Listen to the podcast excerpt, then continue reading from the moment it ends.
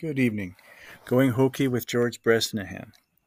A Tuesday night, the first day of August. Um,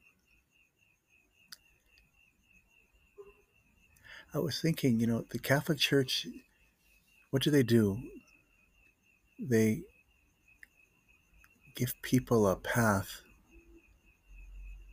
They wouldn't call it to enlightenment, but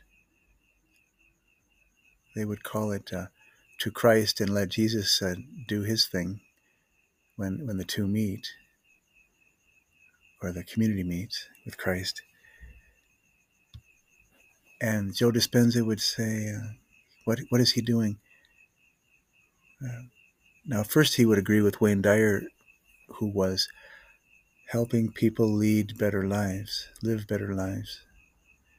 Dispenza would agree with that, and then say more specifically, helping them to become new, a new person. That's a phrase. He what, when he says it, he means um, where your frontal lobe is reprogrammed uh, to uh,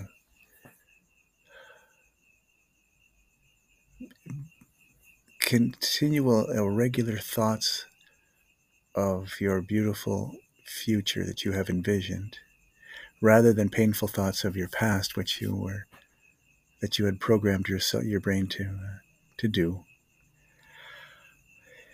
So he's pointing to uh, the fruits of that change: happiness, healing, money, love. Yeah, health from healing. yeah, a good life. Yeah, really good life he said people don't want to go back to the old way. I mean, if you really have reprogrammed your brain, then you you aren't addicted to you know bad feelings and bad thoughts anymore. You don't have any particular reason to to go back to that. And and people spend a whole week in the Catholic world in the 70s and 80s, it was always, uh, you know, three full days, 72 hours, spread over, you know, parts of four days. And that was a good time, a length of time for a retreat. After that, it got a little boring. Uh, but with Dispenza, they're there for a whole week. And I don't know how he does it. You know, it, it's a thousand to fifteen hundred. Can you imagine an extra five hundred people beyond a thousand? I mean, like it doesn't matter with him if it's a thousand or fifteen hundred. It, you know, people, difficult times create great human beings, said someone in Guanajuato who helped them with uh, uh, a dam and a reservoir to avoid future flooding and drought. Difficult times create great human beings. And people in their 20s and 30s and 40s and beyond are choosing to grow personally, perhaps as a response to the, the difficult nature of these times, which um, to an extent are, are difficult. But that's something I'm working on is um,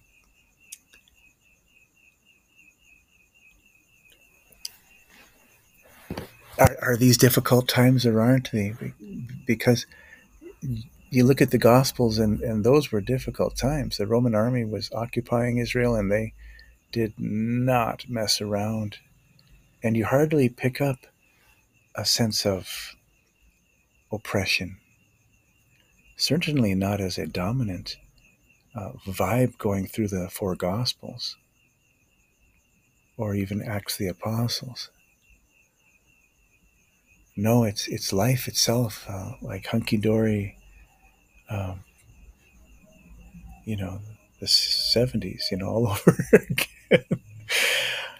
um, so, yeah, I mean, when I actually, as I walked around the track tonight, when I actually looked at this tree, I had to congratulate the tree on looking pretty good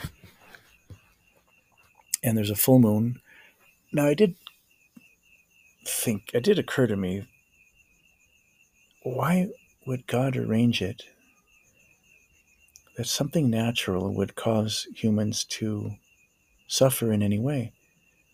Now, of course, earthquakes and tidal waves come to mind, but I'm talking about the full moon pulling on us and giving us emotional tumult. Why in heaven's name would that happen? And women, the moon pulls on them, and and Uranus, the planet, pulls on people when they're 40 and gives a, a few of the men heart attacks that are hard to survive. Why would that be a part of the greater plan of things, the design of things? But I'm not here to complain to God tonight. I was planning on complaining to Ronald Reagan. We'll see later on if we. But um, yeah, these are are good times and, and in a good place. Now, people who live away from here say this is not a good place right now at, at this time. We who live here know better, but we've accepted some things that haven't really dropped in our laps. You know, we, we aren't suffering directly from uh, a crime wave. Um, but I guess we are, be, where indirect is direct. Um,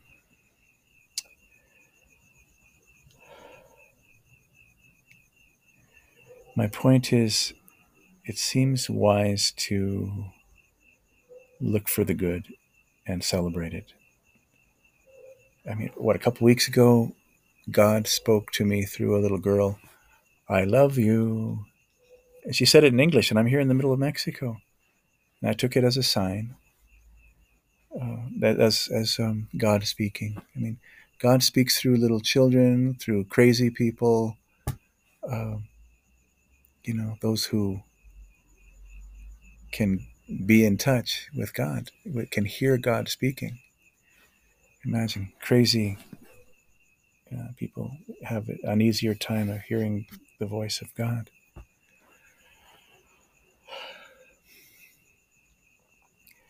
So I want to write a book. I, I'm dillying and dallying, but I'm, I'm kind of getting going here. Wanting to sum up these la- these first 600 podcast recordings with um, a summary yeah, of a message to my fellow Americans, uh, pointing the way, a, a way toward um, greater happiness and greater harmony as a as a nation by seeing each other differently and and seeing our neighbors to the south differently. I'm I'm um, providing a, a vision of, of greater harmony for for this region called North America, which, uh, in a practical sense, has to include probably uh, Colombia and Venezuela, because I just met someone from Colombia at the our version of 7-Eleven the other day. Lots of Venezuelans who decided, uh, as of a few months ago, that they've had enough uh, of an economic system that uh, really is not working. Nicolas Maduro really needs to step down, as do the, the members of their Congress that are devoted to this Hugo Chavez who has passed away, to his principles. It's not working for the country, and there's no reason to drag the country through suffering anymore. Hmm. So, I continue to get caught up in the past pain, um, as Dispenza would call it, um, romancing the past. And uh, it's a, a, waste of time, and, and I really have programmed. I like what this Tibetan doctor said to me. He said, You know, you're 65, you have a lot of life experience. And he left that phrase hanging like, hey, this matters. you have a wealth of experience to draw from. Necessarily so because you're 65 and it doesn't look like you've spent the whole time in a cave alone, that you've interacted with people. of course, if you do, if I did spend, if I had spent the last 65 years in a cave, maybe I'd be a meditation, you know, master, monster, guru. Uh, it could be good. I mean, Francis spent his last couple years in a cave because his eyes couldn't stand the sunlight and, and because he really did have a palpable relationship with Jesus. He earned it, and so Jesus would show up for him. Uh, I love that story. Uh, Francis, in his last year of life, he went to this cave in the morning and told his assistant, Don't come and interrupt me for any reason. Well, there were these two teenage brothers who showed up. And the cave was way up on the side of a hill, of a kind of a cliff, I guess. And uh, these two were down there at the bottom. They came from somewhere else, and and they wanted to have some interaction with Francis. He was already famous. He was a a saint in the eyes of the central Italy region that knew him. And his assistant would not break uh, Francis's uh, request. And so the young boy, these young men, they stood there and sat there and stood there and sat there. And it became late afternoon. And they um, gave up and walked, started walking away. And that was when uh, Francis walked out. And uh, the assistant mumbled something to him, and he looked around and he, he surmised and he, he understood what what had just happened, you know, that they had spent the whole day waiting for him. So the assistant yelled out to the boys, Hey! And he pointed to Francis, standing there at the entrance to the, to the cave.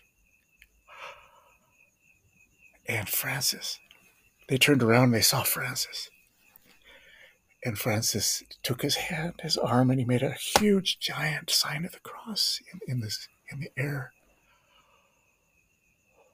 And the boys were just filled with enthusiasm. And they ran off. And I've told that story so many times, it's still, just still. All it takes is a, you know, five seconds Archbishop Romero, when he was in his last months of life, gave a, a homily uh, to a mass that lasted a minute or two, but it was recorded and, and the people clapped at the end. You know, when there's authenticity, you don't even need to talk very long. My buddy told me to talk in these podcasts for 15 minutes, so I hope you don't find it too long. But Francis, you know, he's 800 years old, but he's as perennial as the grass. He's young, like springtime in America. Who said that? Well, I won't give uh, Ronald Reagan his um, raking over the coals like he deserves. I say he deserves, I guess no one deserves a raking over the coals. Sure, any, anyone who occupies the White House for eight years and and uh, misses uh, the ball, drops the ball so many times, uh, deserves um, to be called on it. And you know what? It's not to punish him. It's it's for us now. It's for the young people. It's for the future. You know, you made these mistakes, Mr. Reagan, and this is the result. 40 years later, 30 years later, this is the result.